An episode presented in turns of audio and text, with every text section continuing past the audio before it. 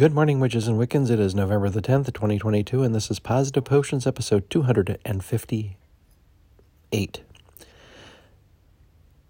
Happy Runes and Sigils Thursday. Today's forecast calls for sunny, high near 69, winds south 10 to 15 miles per hour. Tonight, partly cloudy, becoming cloudy, low near 54, winds south 5 to 10 miles per hour. Sunrise 6:51 a.m., sunset 4:45 p.m., moonrise 6 p.m., and moonset 9:11 a.m. Speaking of moon, we're still in that full moon phase with 96% of the moon being visible. And we're going to continue to look at the magic symbols with the Eye of Horus. As one of the most popular symbols in ancient Egyptian religion and culture, the Eye of Horus is also a common magical symbol. It is said to grant protective powers over those it has been blessed upon.